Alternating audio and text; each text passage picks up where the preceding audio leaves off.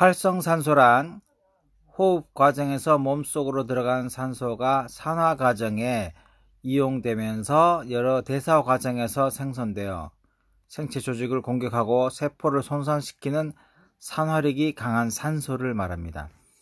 유해산소라고 합니다.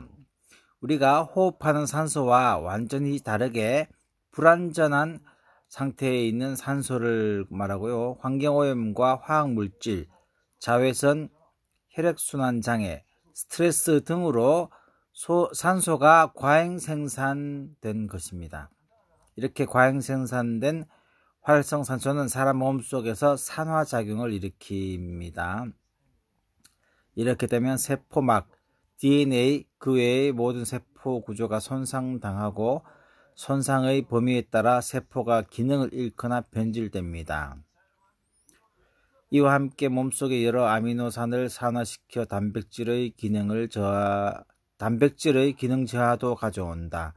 그리고 핵산을 손상시켜 핵산 염기의 변형과 유리, 결합의 절단, 당의 산화 분해 등을 일으켜 돌연변이나 암의 원인이 되기도 합니다. 또한 생리적 기능이 저하되어 각종 질병과 노화의 원인이 되기도 합니다.